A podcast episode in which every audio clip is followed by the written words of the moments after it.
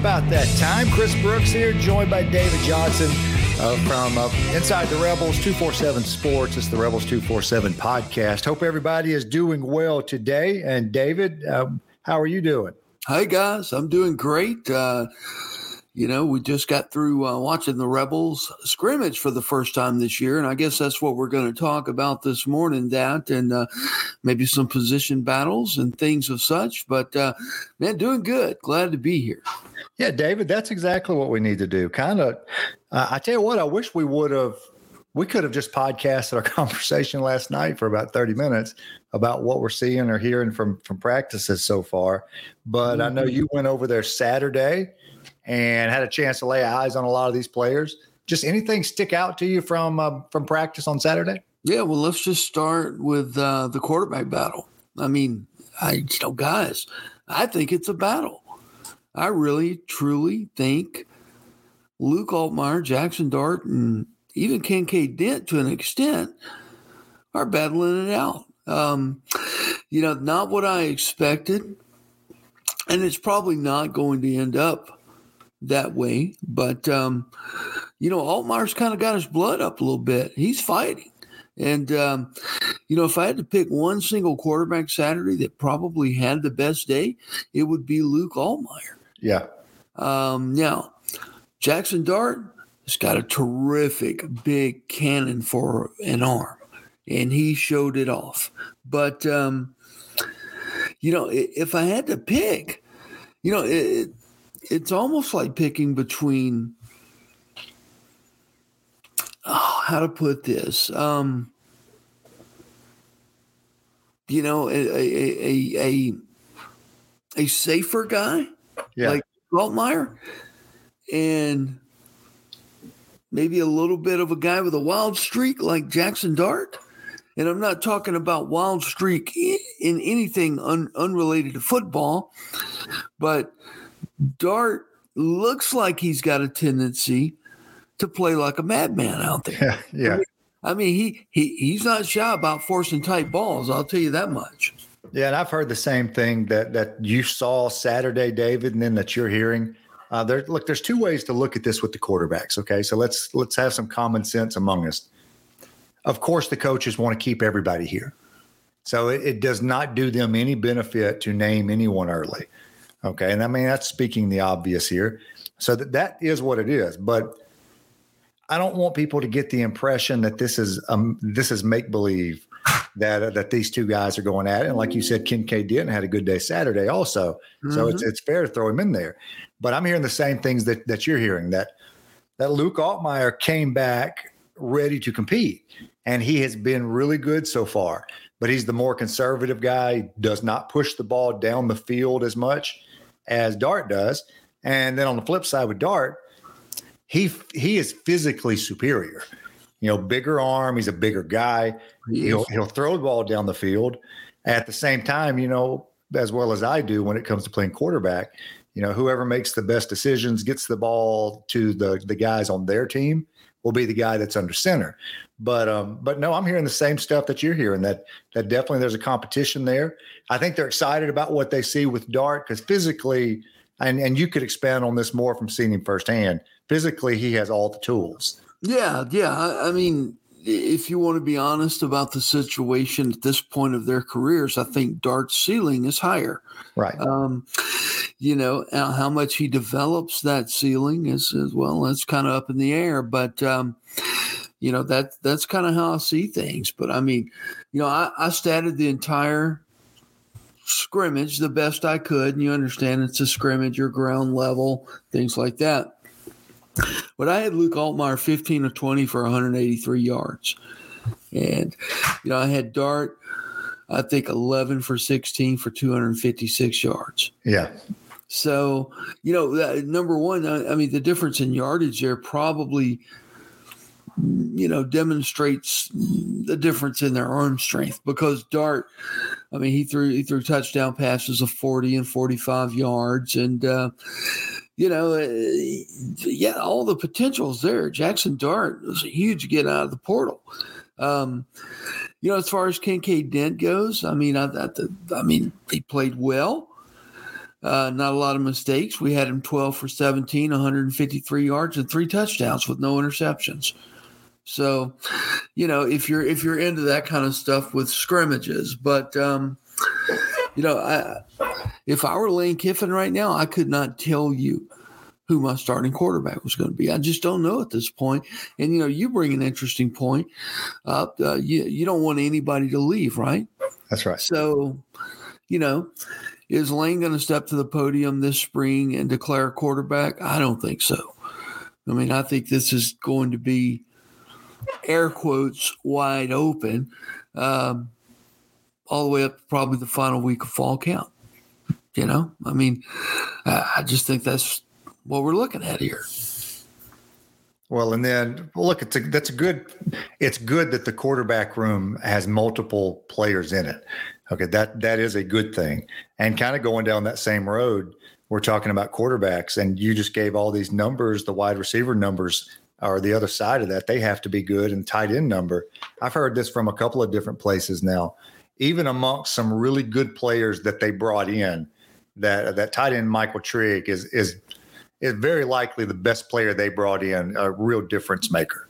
Yeah, there's there's no secret about Trigg anymore. Everybody knows how uh, how talented he is, including the Ole Miss secondary. Let me tell you, um, and and a few unlucky linebackers that have to cover him. Yeah, um, circus style catches. I mean, you know, kid airlifting up 10 feet and, uh, you know, yanking a ball away from a safety or a corner or a linebacker. Well, David, you mentioned like even other players know it, and you you know what that's like better than most because you had a kid on the team. Players recognize other guys like that, and when they start talking and there's buzz around those kids just within the team, I mean, you can tell how talented a kid is. Oh yeah, sure. There's not a doubt, and I mean this.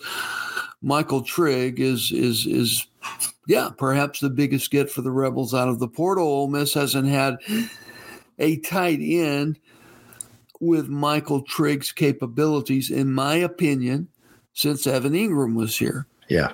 And um, Trigg is every bit that kind of player Evan Engram was in college, only bigger. He's thicker, um, harder to bring down. So, yeah, I mean, Michael Trigg, Jackson Dart, both those guys that came from USC. Um, man, and there was a third, Danny Lockhart, the linebacker as well. I mean, hear nothing but good things about all three of those kids, seeing nothing but good things from Jackson Dart and Michael Trigg. Well, and then David, we also talked about the wide receivers. I know uh, several of those guys physically look better. Uh, you no know the, the, two I told you last night that look great. Yeah, I mean Braylon that Brown is, and. Braylon Brown and Brandon Buckhalter. Uh, I mean, you know, both of those guys look like they're carrying two, 210, 215 pounds around. They probably are uh, without any loss of speed or agility. Um, and they look cookie cutter. And what I mean by that is uh, they look like the same guy to me, you know? Uh, it's, it's, it's kind of funny in that regard. But, um, you know, uh, so anybody worried about receiver depth at Ole Miss this year, I think can rest easy. The depth is there. It's going to be there. It, it, it has been developed over the offseason, continues to be developed. And I think the Rebels are going to be A-OK at wide receiver.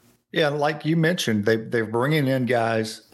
Uh, they, there's some coming back that are going to be better. I don't know if there's one just burner in the group that's going to just completely take the top off. But I do think there's going to be guys in there that aren't just possession guys. There's going to be some guys that can run, and I think they'll have plenty to work with at wideout. Yeah, they do. They definitely do. Uh, you know, you and I discussed Rafe Vinson last night. Yep. Uh, you know, yeah, Rafe Rafe's going to have a role. He's going to have a role on this team. And um, you know, so I know he has impressed the coaches, and oh, and and they're already talking about him in the red zone and some things he could do there. He yeah. he will have a role, like you said. He's just such a smart player. Now, now he's talented. Yep, but he's smart, and it shows. Uh, kind of, you know, you have some guys out on the football field that, you know, you can just see the the the the football brains oozing out of their head. And Rafe is one of those kind of guys. He's gonna he's gonna run the right routes. He's gonna make the catch. He's dependable, and uh, going to be fun to watch him this fall. Well, and I don't know if this guy I'm going to bring up will be ready. And in fact, I would it, it would be hard for me to imagine he'll be ready because freshmen that come in at any position usually it just takes a little while. But if they're looking for a kid that can just run and take the top off of defense, did you see what Jeremiah Dillon ran a couple of weeks ago, 100 meters and at a at a meet in Clinton? Yeah, it was fast. 1039. yeah, that's crazy. Uh, to give you an idea how fast, you remember, I think this was last year when DK Metcalf was challenged by some sprinters, hey, to come out here and try to qualify for the U.S. Olympic team or something along those lines. Uh-huh. And uh, DK goes out, and granted, he's everyone is familiar with how he's built. He's he's huge, but he ran 10.36, and these are electronic laser times for Dillon to go out and run 10.39, it's the, I did a little fact checking on it. That's the 10th fastest 100 meter time in the country this year for a high school kid. Wow. he, uh, he, I, like I said, I don't think he could be ready right out of the gate, but that's a kid I think will come in and he's going to be good. Yeah, yeah, and a great kid, and um, you know he'll he'll get here late in late May. Yeah, um, not a lot of time to get this guy. Uh, I guess you know ready for SEC football, but um, you know, probably a guy you're going to see two, three years down the line here make a difference, and uh, that's what that's what I would think about Jeremiah Dillon right now. Well, and then we'll probably go a little offense heavy here with the podcast today. Um, we'll maybe maybe some defense, but we might hold some of that to, to really focus on it later. But the the backfield, I know this might sound Pollyanna, David, because uh, the running back room was so good last year. So you don't want to just come out and say, "Oh yeah, we're the, it's the same." Didn't skip a beat. But uh, but I've had several people tell me that the running back room, anybody expecting anything different than what they got last year, would would be in the wrong. That that group looks as good as any group we have. Yeah, I think the running backs are going to be better than fine. Uh, Zach Evans, Ulysses Bentley, Kentrell Bullock is running his tail off. Um, you know, I, I, think you got three studs back there, really and truly. Quinshon Judkins is a true freshman who got here in January. Um, you know, they're running Quinshon too, and um, you know. Um, yeah, I think Quinshon, you know, uh, he, he certainly got a chance to be uh, the guy who spells Zach Evans this fall. Um, but um, yeah, I, I, do. I like I like what I'm seeing out of the running backs room, uh, and I like what I'm seeing out of the offensive line. The first five out there, to be honest with you. Uh, yeah, well, you would. I mean, look, you you raised one. Okay, so I mean, you're familiar with that that position uh, for sure. What What do you think of Mason Brooks? Did you get a chance to see him? Yeah, I think he's a road grader. Yeah. He's an athletic road grader. Um, you know, Mason Brooks is going to play in the NFL. Um, heck, I'm not sure all five of them won't eventually play in the NFL. And I don't know if we've ever been able to say that at Ole Miss. Um, that that you've got five offensive linemen, and all five of them will will will play for an NFL team one day.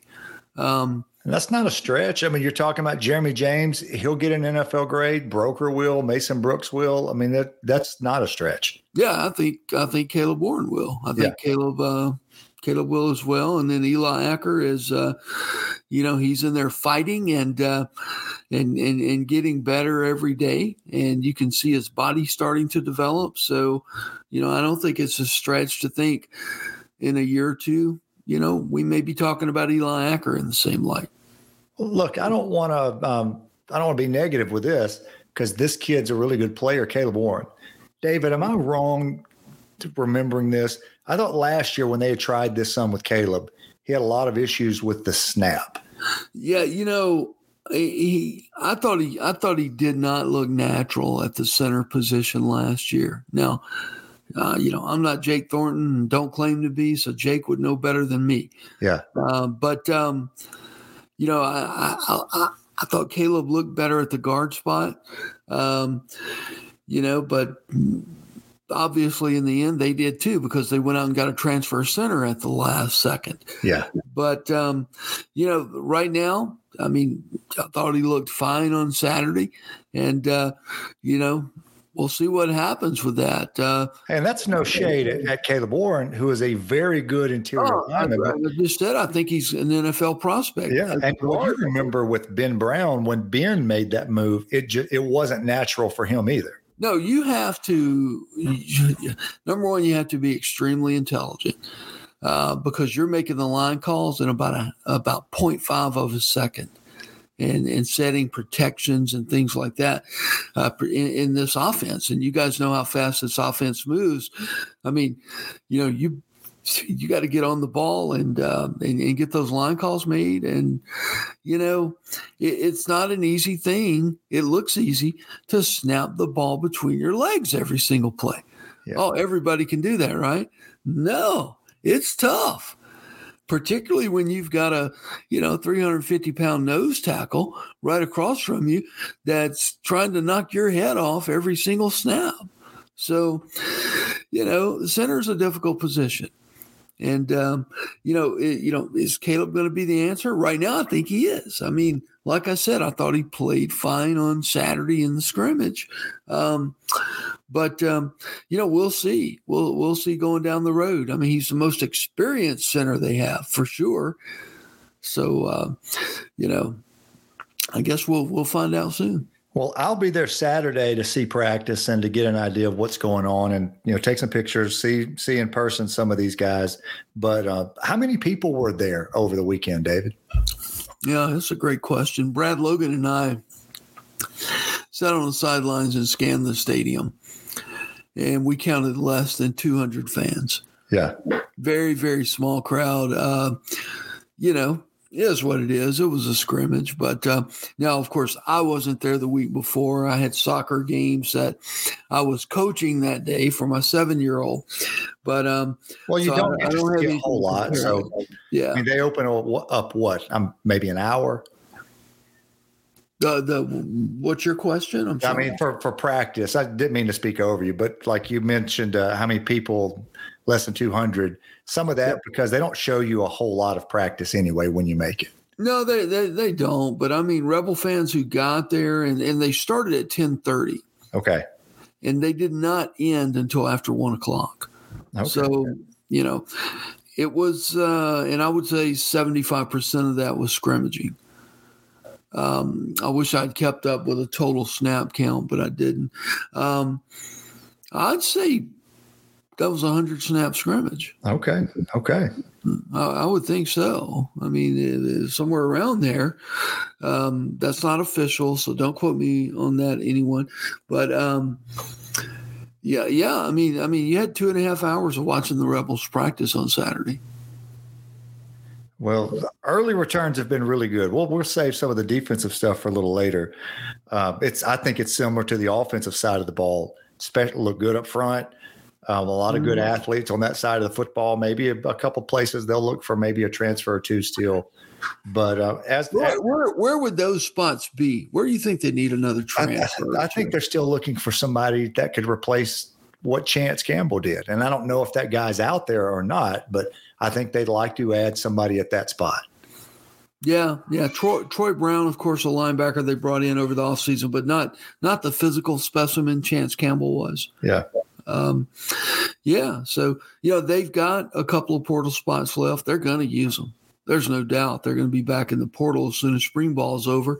And, uh, you know, they're going to bring in some guys. Um, so, so we'll see what happens. But, you know, my overall impression of Ole Miss football right now, it's great. Yeah. I mean, these guys, these guys, I think, may have positioned themselves to be in the hunt to win nine, ten games again. And if you can do that, you're in the hunt for the SEC West. So, um, so far, so good, Chris. That's that's how I would deem it. All right. So far, so good. David, always appreciate you, man. And uh, hey, look, and I saw yesterday, I just bring it up for a second. Grateful you're here, dude. I saw it was the two year anniversary of the, oh, COVID. Man, yeah, that's, uh, yeah, it's been a long two years, but uh, man, I'm glad to be here, uh, you know, and, and covering the Ole Miss Rebels. And it's, uh, it's just a blessing. And, uh, you know, we're, uh, yeah, you were both COVID survivors. You were in the hospital right. a few days too. I remember. Yeah, yeah, I did. I spent three days. Yeah, I spent I think fifty two. so, it's, it's it's hard when I saw it on Facebook. It's hard to believe it's been two years. I know, man. You know, and, and uh, you know, I was getting Facebook memory reminders yesterday and things like that, and uh, you know, so yesterday was the day that um, I it was a Friday two years ago that um, I wasn't going to make it through the weekend per yeah. the doctors. And uh, you know, it's also the the same time period the good Lord stepped in and said, "Yeah, you are." And uh, I praise Him for that, and I thank you all for everything that. Um, that you did for me and my family during that time. David, that's awesome, dude. And uh, Hey, look, thanks for the time. Always good to talk to you. I'll talk to you a little later today, okay? Hotty Toddy, everybody. Yep, that's uh that's David Johnson and Chris Brooks. You've been listening to the uh, the Inside the Rebels Rebels 247 podcast, and we'll talk to you guys later.